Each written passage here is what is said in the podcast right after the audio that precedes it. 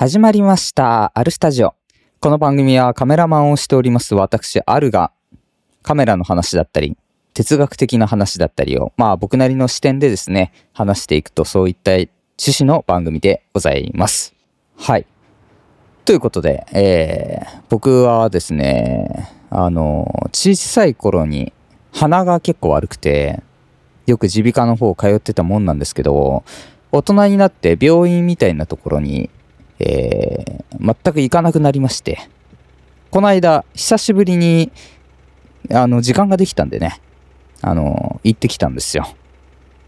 うん。あの、こうやってポッドキャスト配信とかしてると、どうしてもね、あの、鼻の調子によって喋りにくかったりとか、そういう悩みがありまして、久しぶりに行ったんですけど、なんかね、病院も昔と違って、あの何ですか、えーウェブで、あの、待ち時間みたいなのが見れたりとか、えーその辺進化してんだなとか思いつつ、結局、あのーなんだろう、完全には予約システムが完成しきってないと言いますかうん。あのー画面の方で、あと5人みたいな状態から出発して行ったんですけどね。あと2、3人のところから、まあ、全く進まなくて、結局1時間ぐらい待つことになりまして。うん、これってやっぱしょうがないんですかね。うん。皆さん、病院って行かれますか？普段。病院って、そもそも、まあ、そんなに安くないじゃないですか。安くないし、まあ、もちろんね、病院にもよりますけど、土日やってなかったりとか、あの、なかなか行けないじゃないですか。あの、仕事があるとね。あで、仕事休んでいくってなると、その、本来働けてた分のところをね、お金に換算したら、まあ、なかなかのコストですよ。うん。どどういうタイミングで行くんですかね、皆さん。あの、朝だけ休みもらって行ったりとかしてるのかな？でもそれが結構定期的になったりするとまあ仕事内容によっては困ったりするんじゃないかなとか思うんですけどね。なんて、えー、まあどうでもいい雑談から入りましたけれども、えー、まあアルスタ、えー、っとコメントとかもね、ちょっとずついただけるようになりまして、えー、まあリアルで会った人からもカメラマンをやってますっていうと、どうしてもですね、うん、写真の上手い撮り方を教えてください。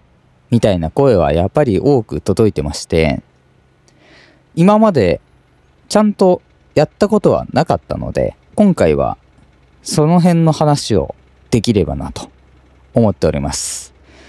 ということで、アルスタジオ、今日も始まります。お願いします。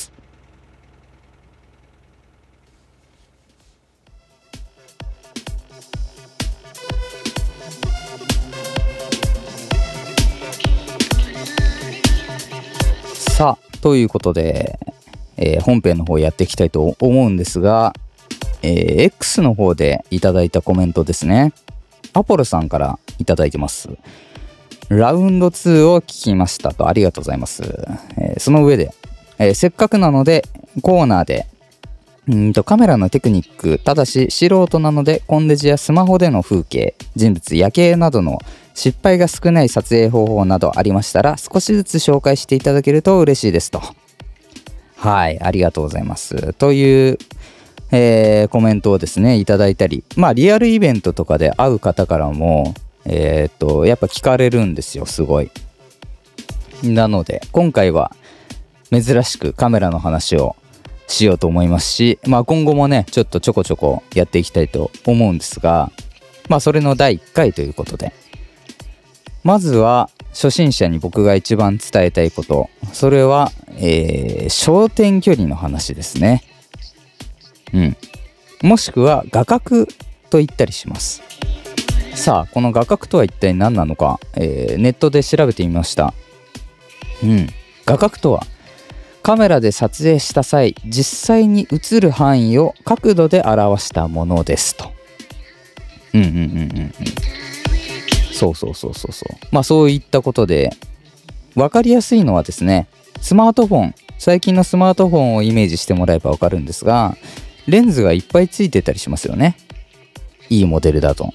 まあ iPhone が一番ね、あのイメージつきやすいかと思いますが、あれって要は超広角レンズ、標準レンズ、望遠レンズみたいな舞台文句だったりすると思うんですが、それぞれのレンズの画角が違うんですよね。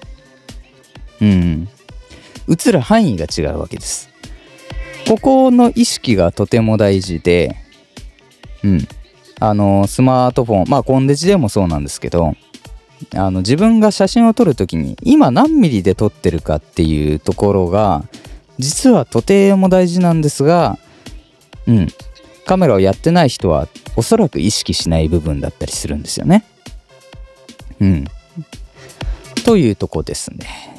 で、えっ、ー、と、まあ風景、人物、夜景みたいな話をいただいてますが、まあね、全部いっぺんに話すのも難しいので、まずはスマホで人物を撮るみたいなところに絞って話をしたいなと思うんですが、そもそも一番間違いやすいところが、スマートフォンの言う標準レンズっていうのが、いわゆる標準とは違うっていうところですね。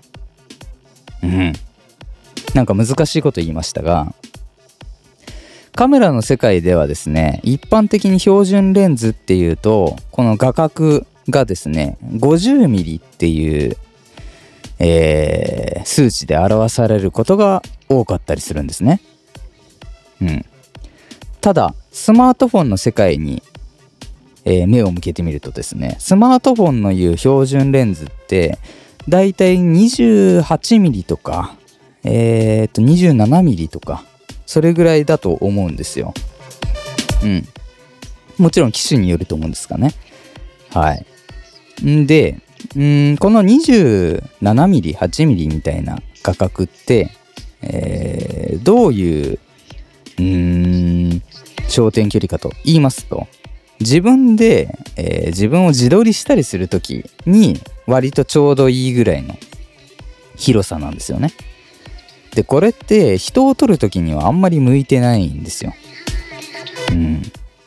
えー、と、あとはもしくは風景を撮るときとかにはいい焦点距離だったりするんですが、えー、自分がカメラマンになって被写体を撮るときに 28mm とかっていうのはなかなかに難しい焦点距離だったりするので、えー、要は皆さんそれで撮ろうとするから失敗写真が多かったりするとそういった話なんですね。うん。じゃあどうすればいいのかってなると、いわゆる最近だと、えっ、ー、と、ポートレートモードみたいなのってスマートフォンに結構よくついてると思うんですが、うん。あれはその背景をぼかしますみたいなところもあると思うんですが、それとは別にですね、その望遠レンズって言われるやつ。うん。これで撮ろうっていう話なんですよね。うん。要は人を撮る時に使うレンズは風景を撮る時に使うレンズとはちょっと違ったりすると。うん。もちろんね、人を広いあの広角レンズで撮ることもあるんですが、あくまで一般論で、人を、えー、無難に綺麗に撮るには、えー、望遠寄りのレンズで撮りましょうっていうところなんですよね。うん。そして、えー、ここもちょっと勘違いされやすいポイントなんですが、そもそもこの標準レンズ、望遠レンズって呼び方が良くなくて、えー、そうではなく今、それぞれが使ってるスマートフォンの機種を調べていただいて、うん、この、えー、スマホの言ってる望遠レンズっていうのは、実際は、えーと焦点距離何ミリのものなのかっていうのを知らないといけないんですよね。うん。で、多くのスマートフォンは望遠レンズとか言っときながら、その望遠の、うんと画角を調べると、それが 50mm だったりするんですね。うん。で、これは要はカメラの世界からすると望遠じゃないんですよ。うん。カメラをちゃんとやってる人からすると、えー、望遠っていうと大体 200mm とか 300mm っていうあたりが望遠として認識するので、そもそも言葉がそこでなんか食い違ってるっていうのかな。うん。混乱を招く原因になってるので、うん。まずは、自分が今何ミリの焦点距離で撮ってるかっていうのを認識することがとても大事です。えー、難しいのかな？うん、ソロ配信だと、えー、っと、反応が返ってこないので、うんうんうんうん、まあとても不安の中喋るわけですけれども、僕が言いたいのはそういうことだったりします。つまりはですよ、うんと、スマートフォンに限らず、コンデジでもですね、うんと、ズームとかできると思うんですが、おすすめなのは、ズーム機能を使わないで、えー、焦点距離を 50mm に固定しちゃうことですね。うん。えー、そうすることによって、今私は 50mm で撮ってるんだと。えー、っと、そういう気持ちの中、撮影することになるんですね。うん。で、そうすると、あ、この焦点距離だと、えー、この角度でこういう風に撮れば、こういう写真が撮れるんだっていうのがどんどん経験値として積み重なっていくわけですね。良くないのは、うーん、ズームをしまくって、毎回自分が何ミリで撮ってるかわかんないから、いろんな写真が撮れてしまう。これがですね、え失敗写真の一番大きな原因だったりするわけですね。はい。まあまあまあまあまあ、ちょっと複雑な話というか、細かい話なので、今回はこの辺で終わろうかと思うんですがね。あの、ぜひ、今の話を聞いてですね、あの、分かりやすかったか、えー、よくわからなかったのか、えー、率直な感想をですね、うん、いただけると、えー、今後の説明にも、え役立てますので、どうぞよろしくお願いします。はい。ということで、ね、難しいねなかなか。うん、そもそも、なんだろうな。僕はこの一人で喋るよりも、なんだろう。ね。あの、先生とかやってたんですよ。昔ね。あの、塾の先生とか。で、対面で1対1とかで何か勉強を教えたりするのは結構得意だったりするんですけど、不特定多数の人に向けてこういう配信をするとか、うん。なかなか得意じゃなくて、だから集団授業とかも苦手でしたね。うん。結局、誰を見ていいかわかんないし、うん。各々のそのスピード感も違うしね。うん、この辺が何かを説明する上での難しいポイントだったりするかなとか思いながら。そして、えー、っと、この配信ですね。やって今一つの悩みが、ソロ配信だときっちりしすぎてしまうっていうところ。僕の良さってやっぱり、あの、硬くない力の抜けた感じけれども、うん、芯のあることを言ってみたりとか、うん、深いことを言ってみたりとか、これが僕の武器だと思うので、うんうんうんうんうんうん。なんかね、もう少し、あの、難しいんですけど、ちょっとずつ崩したような形で配信をお届けできればなとか思ったりしますね。うんうんうんうんうん。さあさあさあさあ。そんなところで、えー、アルスタ、えー、リニューアルしてラウンド1、2と、うん、あの、コーナーを、別のコーナーを差し込んでいましたけど、今回も新しく、えー、違った視点の話をこの後できればなと思ってますので、そちらのコーナーの方、お楽しみください。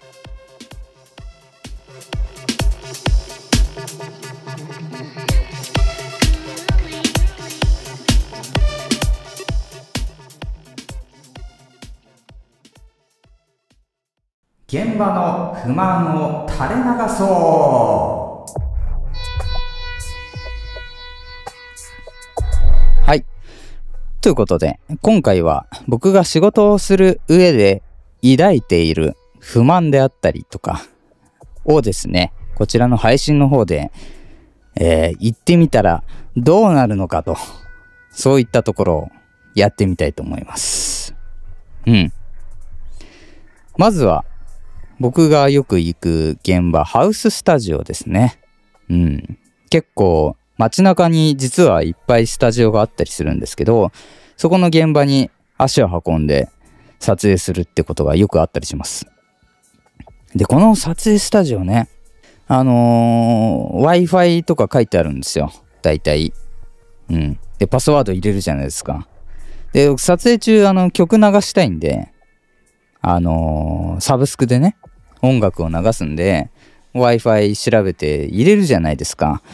あのね、Wi-Fi が弱いとこが多い。本当に。あの、Wi-Fi 切ったら音楽流れるのに、Wi-Fi 繋いだ途端に、えー、ずーっとくるくるみたいなね。えー、だったら Wi-Fi とか書くなよとか思いますね。うん。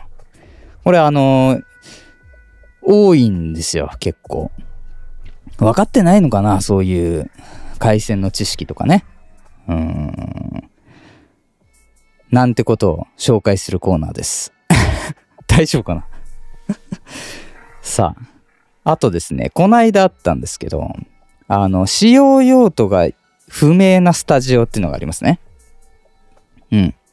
ハウススタジオって、その、まあ自分だったらね、えー、例えば、スチール、あの、写真を撮影するためのスタジオとか、まあ、あの、コスプレイヤーさんとかが使うようなスタジオとか、うん、まあ動画を撮るのかなとか、配信用なのかなとか、いろいろやっぱり使う人のことをですね、考えて、えー、備品だったりをね、揃えたりするわけですよ。だこの間行ったスタジオがですね、まず、えっ、ー、と、メイクルームがないですと。うん。まあ、メイクルームないのは、あの、規模感的にしょうがないかなとか思いながら、えー、部屋を見てみるとですね、えー、っと、特になんもないんですよ。壁だけちょっとコンクリですよ、みたいな感じで。うん。じゃあ、コンクリ壁をバックに、えっ、と、自然光で写真撮るのかなとか思ったら、えー、自然光が入んないんですよ、全然。うん。晴れた日でも真っ暗みたいな。おーおーおーみたいな。で、その 上の照明をですね、つけてみると、赤い光なんですよ、すごい。赤い暖色系の光って、まあカフェとかだったらわかりますよ。うん、なんかおしゃれな空気が出てね。ただこれあの写真を撮る上で、あの赤い光がデフォルトっていうのは結構使いにくいもんで、うんうんうんうん。ねえ。しかもまあコンクリのその部屋にマッチしてるかっていうと怪しいところでね。うん、なんでこれ赤い光にしたのとか思うわけです。で、っていうことは照明機材を自分たちで持ち込んでやれということなのかなとか思ったら、えー、そもそもそのスタンド類みたいな備品もなければ、えー、反射するため、あの、光を反射するためのカポックっていうね、うん、そういう備品もなければ、うーん、天井も白くないと、えー、壁も白くないと。これは一体どこに反射させればいいんですかとか、そういう感じですよ。うん、うん、このスタジオはどう使えばいいのかとか思ってたら、そのスタジオのスタッフさんがね、えー、なんかいろいろ説明しに来るわけですけど、隣が事務所になってるので、えー、こちら側にスピーカーは置かないでくださいとか、そんなこと言い出すんですよね。はーみたいな。うんうんうんうん。ということで、ちょっと、イラッとしましたね。まあまあまあ、実際は別にそんな怒んないんですけど、あの、なんだろう。気になるとこですよ。直してほしいですね。ぜひ。はい。というところで、うん。普段思ってる不満を収録してみたものの、これは一体面白いのかどうか、えー、こちらもコメントでお待ちしておりますので、ぜひ、えー、どしどしとですね、ご連絡いただければと思います。それでは、エンディングに参りたいと思います。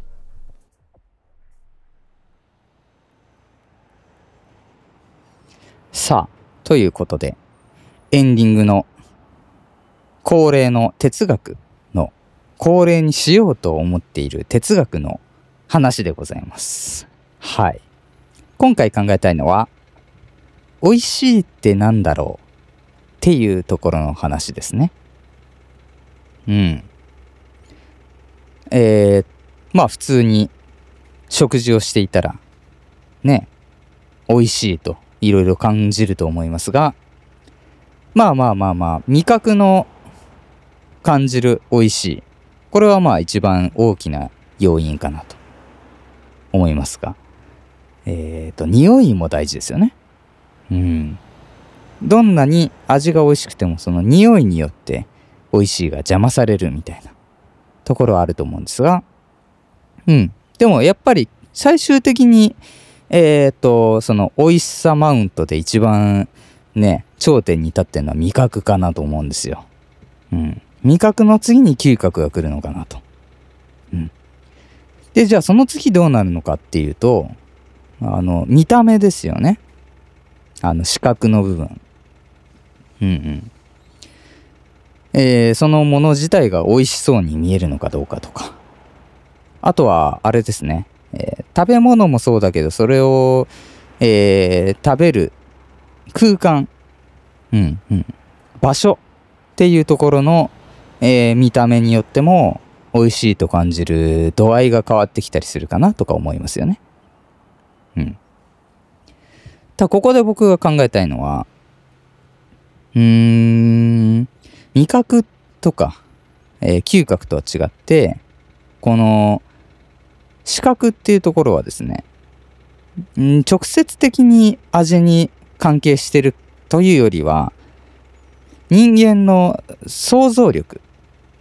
これって美味しいだろうなとか思うこの想像力に、えー、バフをかけてるのに過ぎないんじゃないかなと思うわけです。うん。つまり能力強化の部類ですよね。えー、直接味に影響してるのではないんじゃないかなっていう、今日はそういう疑問の話ですね。うん。で、だとすると、まあ、あのー、ね、ピラミッドの頂点は味覚だとして、で、その次に嗅覚さんがマウントを取ってるとして、うん。実は視覚よりも手前に、この想像力くんっていうのが居座ってるんじゃないかなって思うんですよ。うん。つまり、えー、何が言いたいかというと、想像力が別に、うんと、四角くんのこうバフがなくても、もともと強い人間であれば、えー、そのものはより美味しく食すことができると。うん。そういった風に僕は考えてたりするわけです。はい。この話に別に着地点とか答えなんかないので、この辺で終わりにしたいと思いますが、こんな感じで、うん。なんか大したことないことを変な角度で考えてみる。これが、えー、僕なりの哲学的雑談だったりします。うん。皆さんもですね、ぜひ街を歩いたり生活している中で、うん、考えなくてもいいようなことにえー、こういう視点を持ってね、考えて遊んでみてはいかがでしょうか。はい、そんな感じでございます。今日も、えー、今回もここまで聞いていただいてありがとうございました。えー、コメントだったりご意見お待ちしておりますので、ぜひよろしくお願いします。それではさよなら。バイバーイ